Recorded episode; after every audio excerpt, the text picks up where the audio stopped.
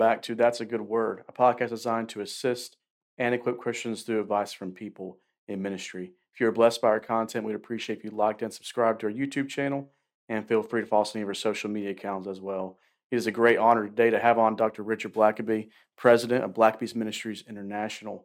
He's been very gracious to give us his time and share his wisdom with us today. Dr. Blackaby, thank you so much for being here. Greatly it's great to be it. with you today. Yes, sir. Uh, we start every podcast. Uh, many people are familiar with you and your ministry, but you give us maybe just a quick synopsis of your testimony and story, and then we'll start in asking some questions.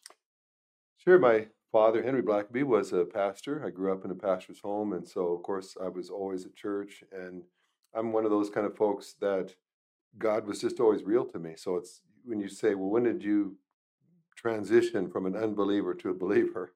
I, I, always believed, I guess, but I, I do remember one day, uh, just eh, when I was uh, in my I was seven years old, and uh, and I would listen very intently to my dad preach, and and I truly just had a, a spirit of conviction coming over me as I, I, I was a good kid, I was a pastor's kid, I I best I knew I believed what was being said, uh, and but then it just began to dawn on me. But I've never done anything about it. I've never prayed any prayers, never talked to anybody. I just I just believe it. But I was seven. I was intimidated, and uh, I'll never forget just Sunday by Sunday, just this growing conviction I needed to get something right. And I didn't really talk to my parents about it. I just was processing it myself. And uh, and I remember one one altar call.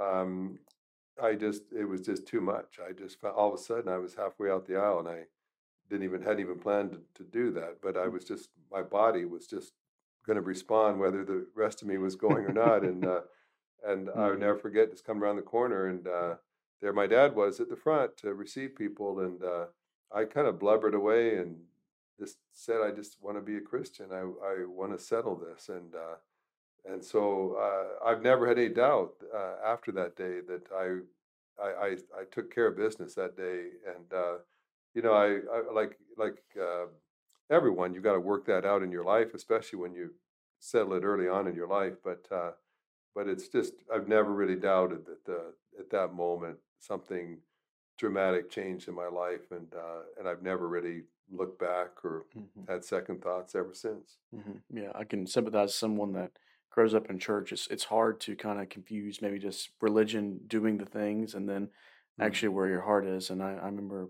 same thing. You know, was was for me for a very long time. I just I was in church and I thought that was yeah, it, for me, I thought that was good enough, and it, yeah. it certainly wasn't the case. Yeah. And I, I, had to learn later on that wasn't.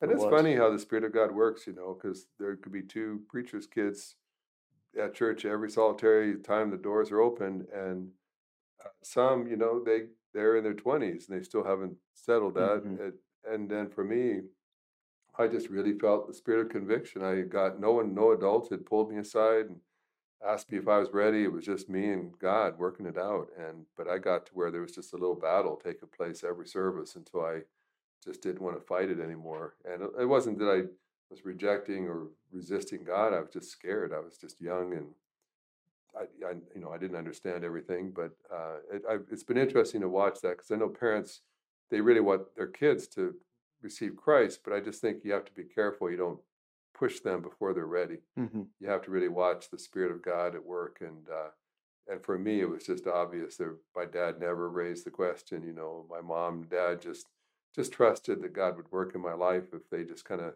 kept me in that environment and let, trusted God. And so, sure enough, they weren't they were caught by surprise that day when I right. walked the aisle because they had no inclination of that, but they had watched my life and the seriousness and I think they suspected that God was doing something. Yeah, certainly. I mean, and we and we talked about you know just beforehand. I mean, all the ministry roles you've been in and how God's worked and how God uh, has set that up. Um, you know, looking back, you know, on on on on your life. I mean, one thing for Christians that's that's hard sometimes that we've talked about on the show is is perseverance and, and running mm-hmm. the race, actually getting to the end. Um, for Christians that are starting out, maybe like myself and others, or Christians that may be in the middle of the road and they're going through a difficult time, what have you found to be kind of some of the keys to persevering the race? You know, that's a great question. I spend a lot of time around pastors uh, that are struggling. I've I've gone for dinner with pastors that just wept through the whole dinner mm. time, and, and their mm. wives were just broken and empty and desperately wanting to get out. And it always broke my heart. Um, and I've looked at that, and it's not like I haven't gone through some hard times myself. And but a, a couple of things I've observed, and one is you you you can't neglect your own walk with God. Your your your ministry has got to come out of the overflow of your walk with God.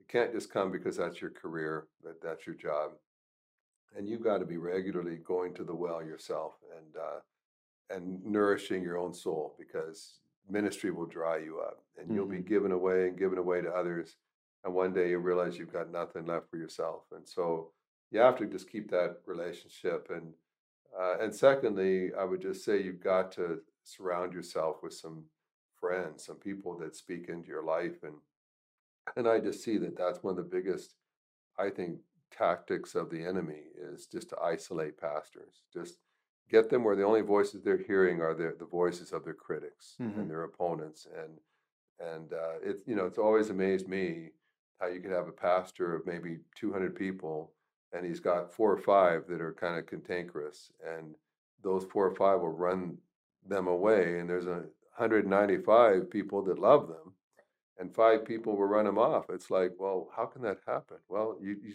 you start listening to just certain voices, and mm-hmm. you don't surround yourself with prayer partners and accountability partners and other pastors, and and so I just uh, I guess I watched my dad do that. He always he just always had a band of brothers around him, and he just attracted them, and um, and and so there was always a fellowship. You know, he had his own time with God, but there was always a group, and there were always people that would just lay their life down for my dad, and and so I just wanted to do that as well. I wanted to just always have colleagues and uh, people I could just let my hair down with, and uh, even in, even when I was a pastor, uh, there were a couple of late, and I know there's a there's a big debate about should pastors ever get close to people in their church, and mm-hmm. I just think it shouldn't even be a debate. I think you got to find find people you trust. I mean, be careful about who you get close to in the church.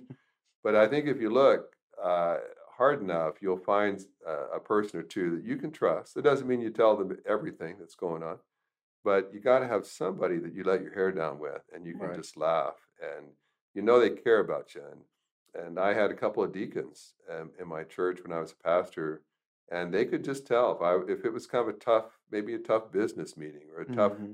something that went went down in church. I just knew that they'd be inviting me and my wife and kids to come on over. Hey, we're gonna have a barbecue at my house. Why don't you just come on over after church and and hang out our place? And we would laugh and joke and right.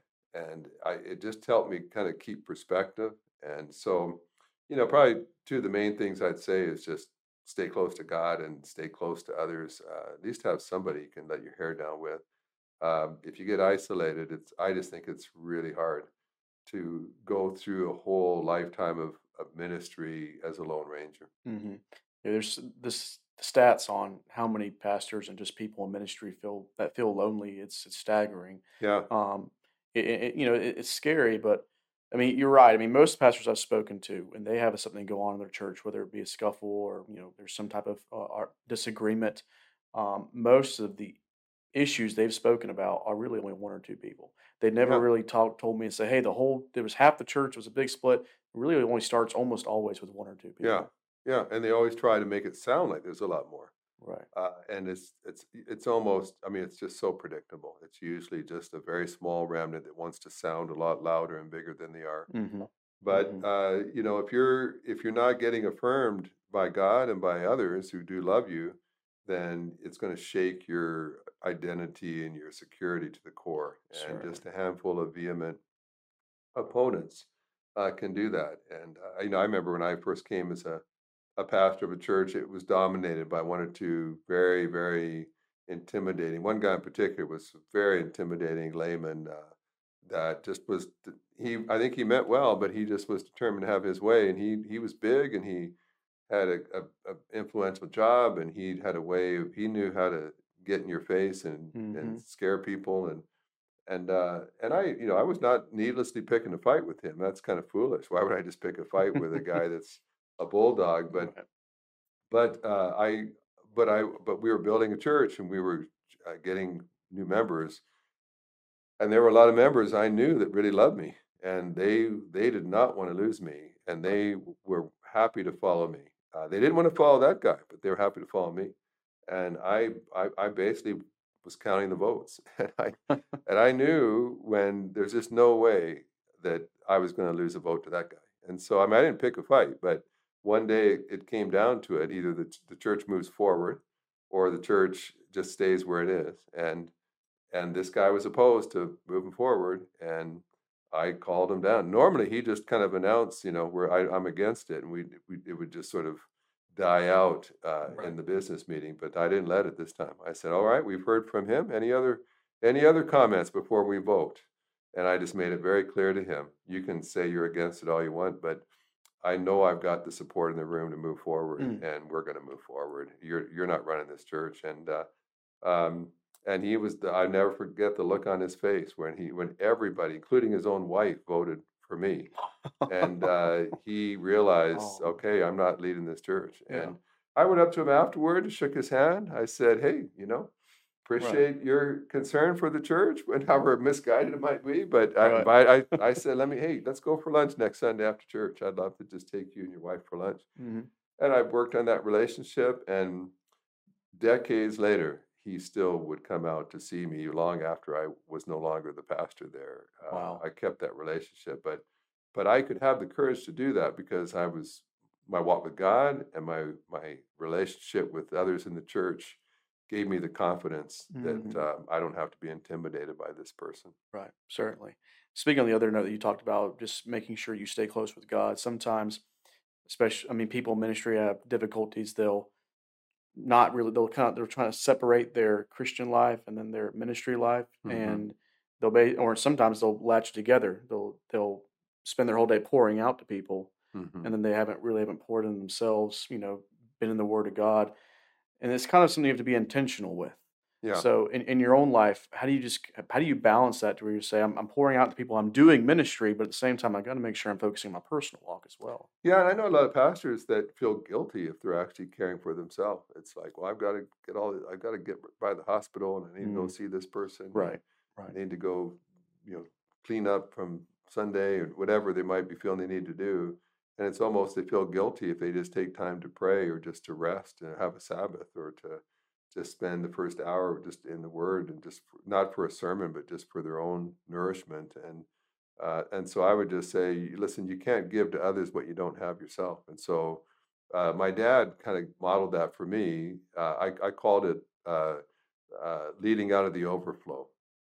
And so his ministry was based on the overflow of his walk with God. And his walk with God was so rich that it was just stuff kept spilling out of the, the saucer, you know, and Right. just and every, every time if you saw him on any given day and just said, you know, what Henry, what's uh, what's God been saying to you? And he'd he'd light up. He'd be telling you about that morning's quiet time and what God had said, Mm. what he was learning, and um, and so he always had something fresh for his people because he was always taking time for himself. And so, but I- but also I think there's just that pray without ceasing a, a idea that I think you can't just limit your walk with God with your morning quiet time.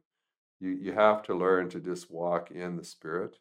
Uh, and so you might be driving to the hospital or you might be driving to a lunch meeting, but can you be communing with the Father as you do that? Can you be abiding in Christ uh, while you're getting ready for the next meeting at the church? And um, and there are just those times, and I've found myself doing that where just you're just sort of having prayer times throughout the day, you know, as God just puts things on your heart or someone on your heart, and it doesn't have to be formal and long, but but just this ongoing dialogue throughout the day. Uh, you can't really just function quiet time to quiet time. You can't say, okay, it's like filling up your car every morning and then driving hard the rest of the day. You Right. kind of need some pit stops along the way. And so, uh, you know, start off with him. That's, I think, the best way to do that. But uh, don't think that'll just be enough. Just one big breakfast, and then you don't have to eat any more the rest of the day. It's uh, no, just learn to throughout the day. Just keep on abiding. You know, drawing near once again, and uh, just hearing a fresh word or sharing what, casting whatever cares on your heart at the moment, hmm and then uh, carry on. Yeah, it's a phenomenal point because many people think, well, I'm going to do time with God. I have to make sure I'm in my room, my, my special spot. I Yeah. to do my quiet time. But no, I mean, it's it's really all throughout all throughout the day. you know, You you know. know, as a as a pastor, sometimes you don't you don't have that luxury. You're hmm early in the morning. You're meeting with someone, and you, you were out late that night in a, at a hospital, and Right. and so your schedules are just. It would be great if you could just keep really strict office hours every day, but uh, oftentimes you're one phone call away from your whole schedule getting thrown out the window, and so Right. you you've got to learn how to just seize those moments along the way when you can uh, as well. Right. Certainly. We'll talk about a little bit about Christian leadership. I mean, that's something you you, worked on a long time. I'm just going to say it right now. There isn't a better book on spiritual leadership out there. Um, spiritual leadership, Henry and Richard Blackaby, phenomenal book. You haven't picked it up, certainly do. And uh, you know, I guess just kind of talking about. We'll talk about some of the things in the book. One age old question that people like to talk about is: Are leaders born, or are they made that way? Uh, I listened to one of your podcasts where you talked about that, and you said it's you know it's, it's both. Um, some people know that they're leaders when they're born, and some people don't feel that way. I mean, certainly in the scriptures, there are plenty of people that didn't feel like leaders and they were made to be. hmm Do you find out that these leaders? I mean, are they are they sometimes is it, there's some molding that has to go on? Yeah, I think so. I think for some it definitely comes more naturally. I was the firstborn of five kids, uh, and I firstborns often follow a stereotype of just being the responsible one, the one hmm your Yeah. your siblings maybe will defer to, just the way. Not always, but uh, often that that would be the case. And uh, and so there's some things that just come naturally. But even even then, you still have to learn how to lead. Uh, hmm I've been, I, I feel like leadership comes naturally to me. I, I was the captain of some teams in, in high school, and I, I, I've been the president of everything I've ever led. I've been senior pastor, president. Right. I've, I've always kind of been the boss, I guess, all, all my all my adult life. So it's in one sense it's come naturally to me, but uh, but on the other hand, I've been a great student of leadership because I hmm just realized there's so much I needed to learn still. Because you can have some natural talent. It's like being a professional athlete. You've got a strong, fast body that can jump and run or whatever, uh, but you still have to train. Right. You still have to have Yeah. lots of practices, and you have to learn how to do things properly and improve your stance or whatever it is. So I think with leadership, it's the same thing. You know, you might be gifted with some some great natural attributes, but you still have to learn and study and make it. And and I didn't know that. I mean, when I went to seminary, there there were no classes on leadership, uh, and so and quite frankly, the professors were godly men, but none of them were necessarily great leaders themselves. They were scholars, right. and so you had scholars trying to teach people how to lead, and uh, uh, and so I had to learn later. Uh, I got to my first church, and and I I think I had a great seminary experience, but they didn't teach me how to lead, and I I learned very very quickly on that I, I my this ship was going to sink or or float, not on the fact I had got an A in Hebrew, but the Right. fact that I knew how to lead, and and I'd never been taught that. So I just began reading everything I could. I I I I make lunch dates with the one of the senior pastors in the area and just pick his brain and just say, "What do you do with this? I've got this person that's upset about that. What do I do?" And and I just kept learning, just kept asking. I'm still just I don't hardly ever travel anywhere without a leadership book that I'm working on and thinking through. Just still, even years later, still trying to grow. Right. Certainly. Um, you know, someone who's been a leader yourself, and then you you've been with many leaders, surrounded by, surrounded by many leaders. Um, your dad being a leader. When you look over, I mean, are there qualities that every Christian leader has that you just are recognizable? Like when you when you see, it's like this is what Christian leaders need to have. Yeah, there's and there's there's a number. You know, I, I would say certainly a humility in one sense, a humility that you you don't take yourself too seriously. You know, it's not about you. Um, it's if, if you're a pastor, it's not about you know. This is not your church. You're I call pastors. Every pastor is an interim pastor. hmm There's typically someone that was a pastor before you, and there'll be Right. someone after you. You're a placeholder. So it's not your church. You're going to give that church up one day hmm uh, someone else will come in and take over. So while you're there, be a good steward of what God entrusted to you and, and give an account to Him. So, you know, a humility that just says, my only goal really, oh, maybe not my only goal, but everything I've ever led, my goal has been when I hand it off to my successor, I just pray it's doing better than the way it was when it was handed off to me. I hope it's bigger, stronger, has more people, has more money, has more facility, whatever it is. But I just I hope it's better, doing more. I, I in the time it was entrusted to me, I took it farther. But um, so I, you know, certainly that's a, a, a quality of just humility that one, this isn't mine, so I better be a good steward. But but also on the flip side of that, I think is confidence. I um, an unconfident leader is just not going to do a whole lot. Mhm. You you have to have the audacity to believe that if God's called you to be a pastor of this church, that He can He can help you to make it better, regardless of what you face. Mm. And if you don't believe that, you shouldn't really be in the job. And if you've ever tried to follow an unconfident leader, that doesn't mean you're a braggadocious leader. It doesn't mean you're arrogant. Right. It just Right. means that I just know this is going to work out. And I remember uh, I'd been a pastor for only four years, and our denomination, I was, I was in Canada, and this, this the seminary, uh, the denomination seminary in Canada, contacted me, and they said they they were looking at me to be the next president. And I was 31 years old. I, I was if I when they hired me to be the president, um, I was the youngest employee on the payroll, and I, and I was the boss Wow. and no one Wow. working there is younger than I am. eh, But I'm I'm in charge of telling everybody what they need to do. And and so the trustee said, "Well, you've only been a pastor four years. You've never worked at a seminary. You're you're very young, just barely into your 30s."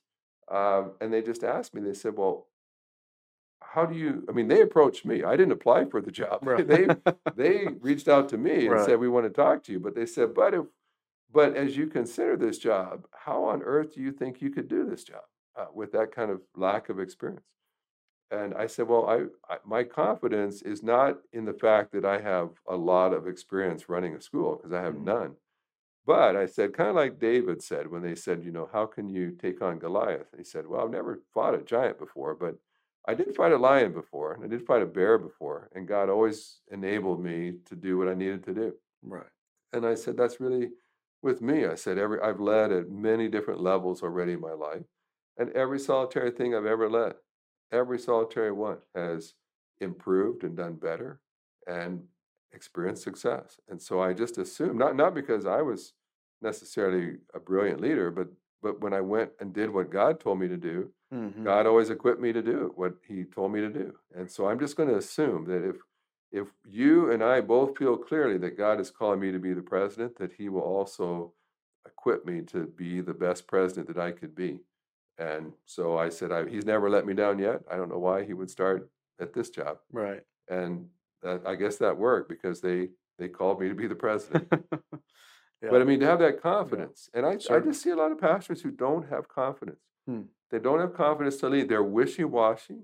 I'm not saying you have to be a dictator, but I'm just saying, if- you know, if you're going to go into a building program, you decide if God really wants you to build that or not. And if He does, then don't balk every time you find out what it's going to cost, or you know, Mhm. or that you run into a hurdle with uh, the the town planning council or something Right. um, st- when you get in front of your people, uh, speak with confidence, and and I would say that even for something like uh, extending an altar call, I have pastors that don't see a lot of response time in at the end of the service, but but the way that they speak to their people, it just cries out, I'm, I don't have confidence. That, you know, people will, the pastor will preach and they'll say, "Oh, God may have spoken today," and I'd say, "Well, what do you mean He might have spoken?" You, s- you, you did you not ask Mm. God for a word? Did you not did you not faithfully proclaim the word God gave you from His the Scripture? Did uh, and you might say you you might want to respond, and I would say, well, don't. What do you mean you might? Just Quit quit being wishy washy. Right. Say, I know I know you. You want to please your your, your Savior. You, Mhm. you want to respond to your heavenly father and and and now we're going to have an opportunity and i know you're going to want to come i know it, it, it- it's not manipulation it's just saying if if you spend all week trying to find god's word for your people and you share it as faithfully as you can and you know how powerful god's word is how powerful the spirit is then when you get up speak with confidence Right. just have confidence i i just can't tell you how many pastors especially in smaller churches that they don't even realize it. But you, if you, if I just walk through a video of a sermon and the the talking of a pastor, I would say you just didn't, you didn't inspire anybody by mm. that announcement. You you you made an announcement about you know, we have a men's breakfast on Saturday. We hope some hope folks will come out. We haven't had that great of attendance so far. We're hoping it might be a little better next time. It's like, oh, it's like I'm guessing it's not going to be with that. Like, Right. like if you're going to have something, be confident. And uh, and so I I mean I could say a lot of other qualities and talk about those in the book, but in in one sense you have a humility because you know it's God, it's not you. But then you also have a confidence because you know it's God and not you. Right. And Right. so get up there and speak like you really believe that with God all things are possible. Right. Yeah. And if, if you're a pastor and you're trying to get the congregation to use their spiritual gifts to the best of their ability, and you don't, and then you take the spiritual gift that God has given you and don't have confidence in it, it's hard to believe your congregation is going to have that same confidence in their own gifts. Yeah, and, and- well, exactly. And if you're struggling to obey what God's told you to do, why would you think your people are going to do that? Mm, I remember one time my dad and I were doing a leadership conference, and a pastor came up afterward and he came to my dad and he said, Henry, I really feel like God wants me to do this certain thing. But he said, but I've really been wrestling with God about that. And my dad just, he kind of caught him at a weak moment, I think, because my dad wasn't always like this, but he kind of got in the guy's face and he said, Who do you think God is? mm, Who do you think he is? And basically, this here's a guy who's letting everybody know, I know what God wants me to do, and I'm fighting him, you know, tooth and nail over it.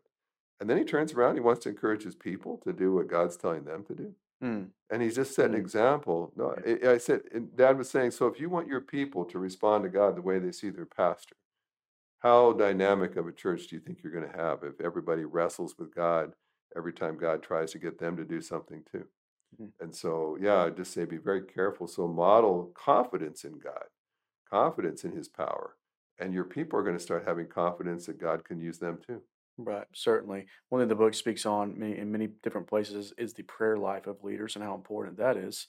Um, you know, in, in your own life, I mean, you're spending time with people pretty much pretty much all day, especially if you're a pastor. hmm how do you make sure to be intentional about having that time with God where you're where you're talking to Him? Yeah, and like I said, you know earlier, it's uh, you, you clearly need to have time to pray. hmm Uh, but prayer is not just again just what you do in your quiet time. Prayer is communing, Mm. uh, praying without ceasing, and so to be breathing in and out, communing with God as you're throughout the day as well. Because there's uh, there are times where suddenly you're facing something uh, and you just need to check in with God right now. But Right. the meeting's about to start. I'm about to preach. I've, you know, I've had those moments. I, I was several years ago. I was asked to speak at a church, and uh, I got to the church. uh, the The pastor was not the most organized guy, and um, we've sung the music. It's time for me to get up and preach, and uh, I have a sermon ready, uh, and I'm ready to go. And he's introducing me, and he says, uh, "Richard." Um, he wrote this great book. And he, he referenced a book I wrote about uh, grace, uh, putting a face on grace.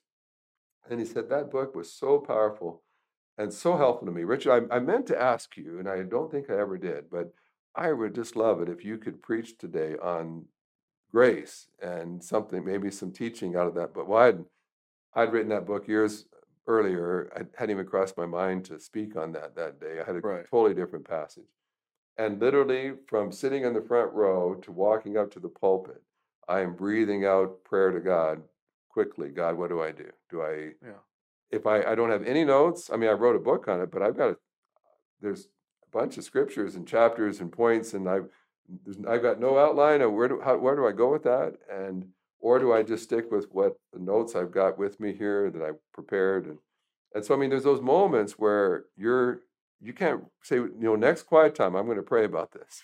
It's like, no, I've, I've got to be praying and I've got about 10 seconds to pray this through and then let God guide me to know what I need to do here. right. Uh, and so, th- yeah, there are those moments where you're just all through the day, you're, you're praying and someone just shared something with you and you're not sure which way to go with that. Do I share a hard, straightforward word with them? Do I show them grace? Do I, do I challenge them what they just said? Uh, do I risk losing that, getting them upset? Uh, God, what do I do? And Mhm. you've got to be just, you're breathing in and out uh, prayer throughout the day as He guides you to know what to do. And so you, um, it's not always pretty, it's not always clean. I, I, I I remember uh, they said that D.L. Moody used to scandalize people by the shortness of his prayers, but he was just a pretty direct, straightforward guy. And he he just said, Hey, I tried having, you know, he, he said one time, I tried to get up at four in the morning like Martin Luther. He said, and I just, I, I got on my knees and I tried to pray as long as Luther did. He said, I just got up a real sore moody, he said. And I just thought, I can't do that. so he said, I just talk straight to God and I get on to business. And, but God used him mightily. Right, uh, certainly. But it was not uh, a, maybe a conventional kind of prayer life, but it was a very effective one. Hmm, certainly. Is there is there a spot, especially with uh, for pastors, where if you're a leader, there's there's part of you that has to be able to say no sometimes. I mean, for leaders, I know a lot of pastors will say, "I'm trying to get time for sermon prep," and because I'm feeling I'm fulfilling these many different roles in this small church, you know, there's just not a lot of people. I'm trying to do all these things. Mm-hmm. Is there part of it where I say, "Hey, I have to I have to say no to this this obligation"? Yeah. Well, you know, the, the, the reality is you're saying no all the time. Mm-hmm. You're, you are saying you're, you, people say I'm not I'm not any I'm not good at saying no. I'd say, oh no, yeah, you are. You're very good at saying no. You you've been saying no to exercising for months. You know you need to exercise, but you you've been saying no to a diet for months because mm-hmm. you were just too busy to do that. So you just you kept saying yes to just eating whatever was in front of you. You kept saying yes to staying up too late the night before so you were too tired to exercise in the morning. But but all those saying yeses to other things was saying no to what you need to do. So mm-hmm. I would say no. What you need to start doing is start saying no to the right things. Mm-hmm. And because right. you're saying no to a bunch of really healthy things that uh, going to cost you in the long run because you're saying yes to the wrong things. And so don't ever think that you're not saying you're not good at saying No. I mean you aren't good at saying no. You're just you're just saying no to all the wrong things. And right. so but you're exactly right. I you, would have to st- to start out and say, what are the most important things that I do? And I know some pastors, I mean, we are all drawn to do the things that we get the most pleasure out of. Um, and so if we love, I know pastors who just love to visit people in the hospital. They love to go by and visit the widow and have some tea and some cookies at their house. And, and they love to go have lunch uh, with one of the deacons and maybe hang out at the golf course with them. And they would say, I'm just spending time with my people. Well, yeah, but was it, but then on Sunday morning, you're giving them pablum every week. You're, you're hmm. giving them wow. uh, very unhealthy um, meal nourishment because you were out golfing with them during the week. And but the thing is, you're the only guy most of the time that can preach. I mean, they've got other adult Sunday school teachers in the church. They've got other ways to get certain things, but you are the foremost preacher in that church, and you are neglecting the one thing that only you can do. So um, I would say start first identify what are the two or three things you must do well. Not just you must do, but you must do well. And then say and no as many times as you have to until you're giving enough time to do those things well. Hmm. Then you then you start to look at whatever else is sort of the, the gravy after that. But right. But I would say what are your top top priorities?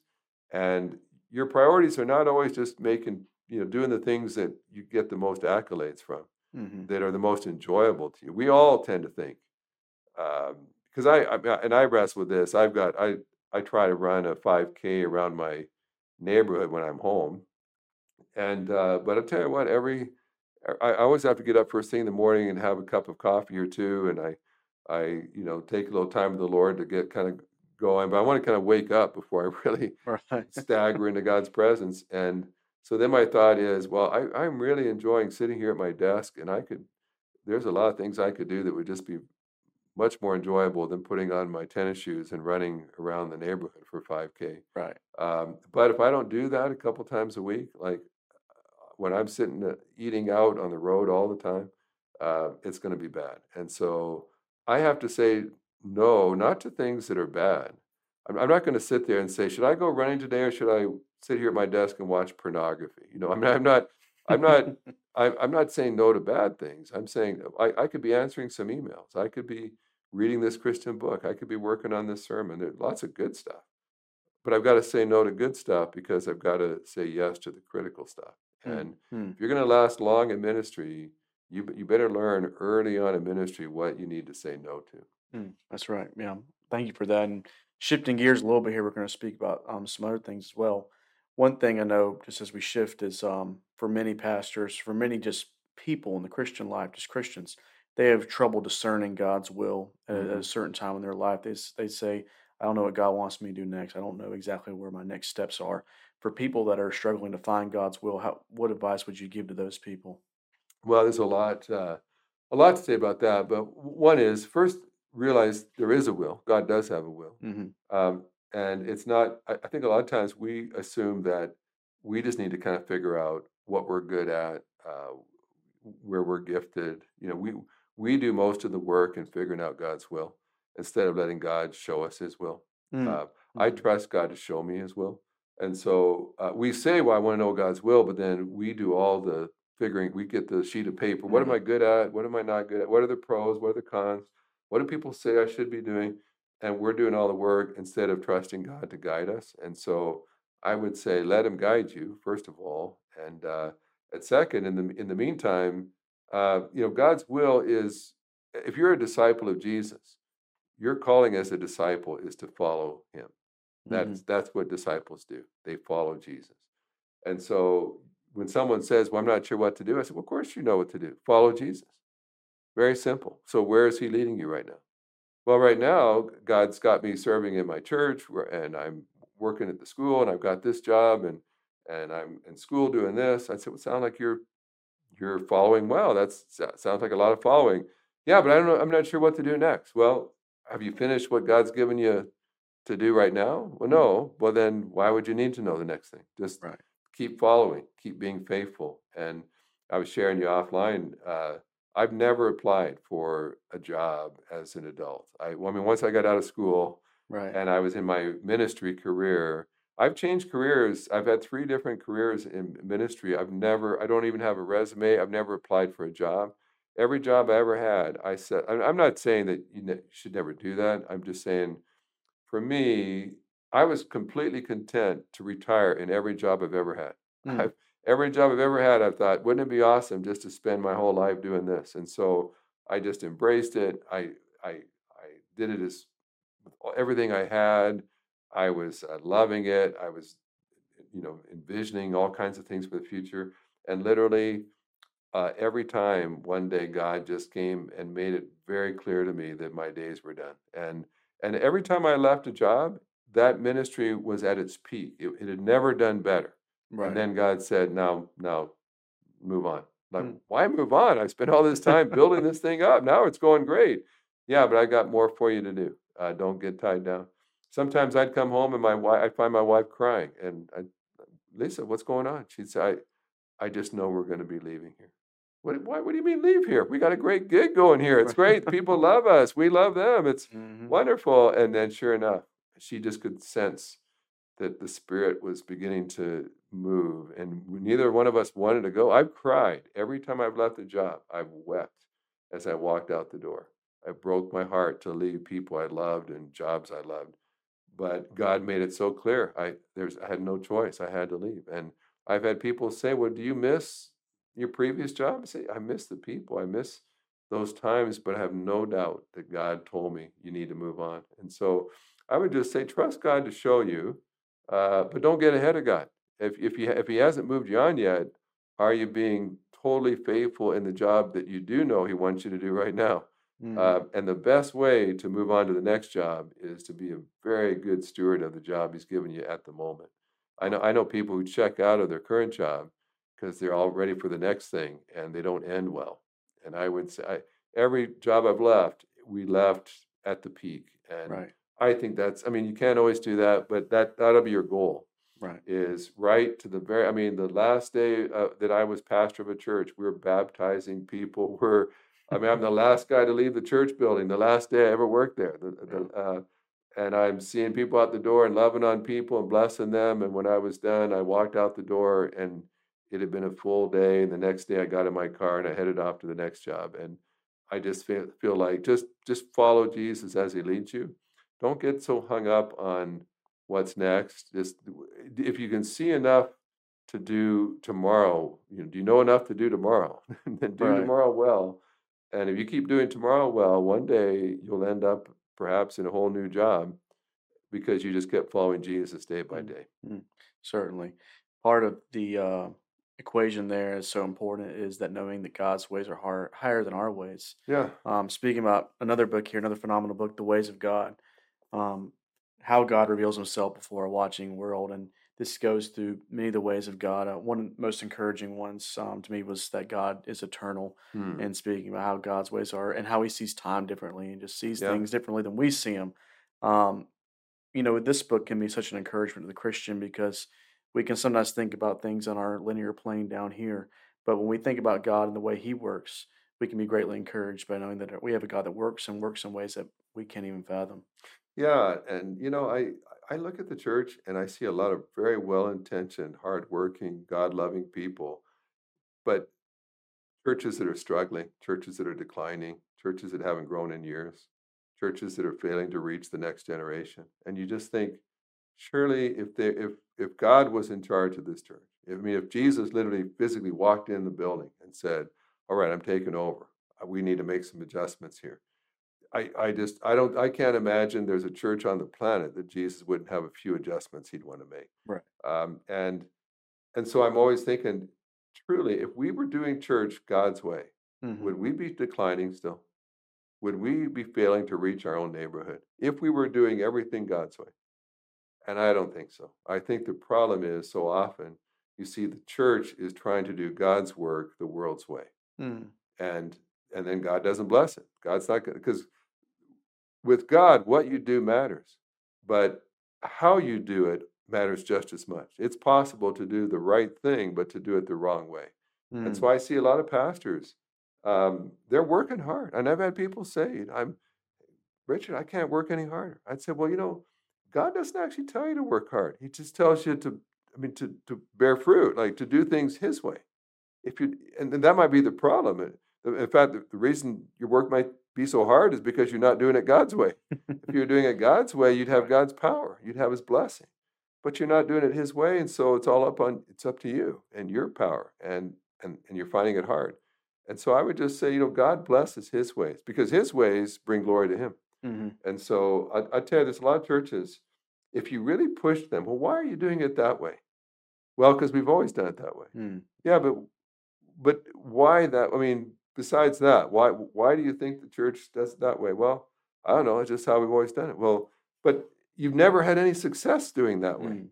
I mean, that's how you do. You know, you you do youth ministry, but you you don't have any youth.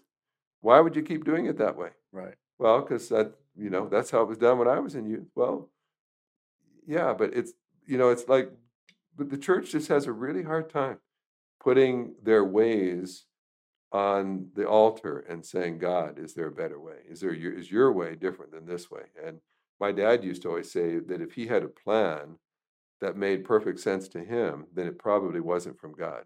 Hmm. Because he said, because my thoughts are not his thoughts, his ways are not my ways.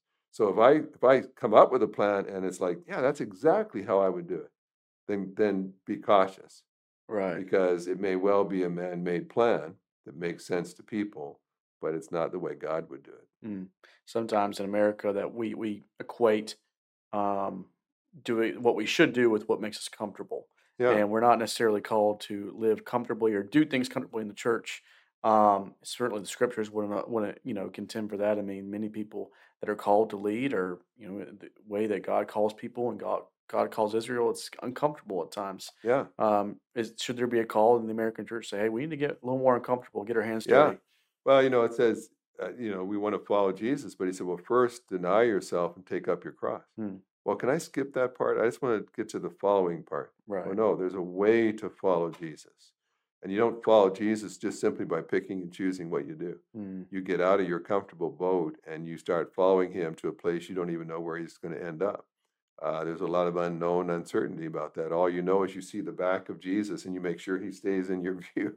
right. And wherever he goes, you go, regardless of whether people appreciate you, whether they treat you the way you feel you, you deserve to be treated, whether you know what's coming around the bend. All you know is there's Jesus, and my calling is to follow him wherever he goes. Um, and so, yeah, we, we want a lot more assurances than that. Well, I Mm. want to know how it's going to work out, God. It said, You're not, I didn't tell you that's how it worked. I just said, Follow me. hmm Um, you know, when the disciples said, Well, where are you staying, Jesus? He said, Come and see. Follow me and you'll find out. When the when the evening comes, wherever I am, that's where we'll be staying. Mm, Uh, so let's go. And while for a lot of us, we're way too uncomfortable with that. right. But that's that's really what it means to be a follower of Jesus. And so I've I've had to look at, and certainly as a leader, the and I don't think it's wrong to read lead, uh, secular leadership books. I I've read lots of them, but just be careful with that because the world does not do things God's way. There's certainly some leadership lessons you can learn. There's some leadership principles I think that cross over from Christian to secular. Um, but be careful that you don't just assume that what Disney is doing, what Apple is doing, or Microsoft is doing, is just what the church should be doing, uh, because the church does things God's way. The Mhm. bi- secular businesses are not obligated to do things God's way, but the church is, and we we ought to be, because how you do something reflects on God, Mhm. and so you want to do things in a way that brings maximum glory to God. Right, certainly. Um, I watched a YouTube short of you, and I, I absolutely love what you said. Talking about Jesus and then him going to the towns. Um, and I believe, you know, one of the things was, I mean, he goes to his hometown Nazareth. He, he does miracles, but then you know he leaves, and um, you know, he, nothing, nothing happens there, unfortunately.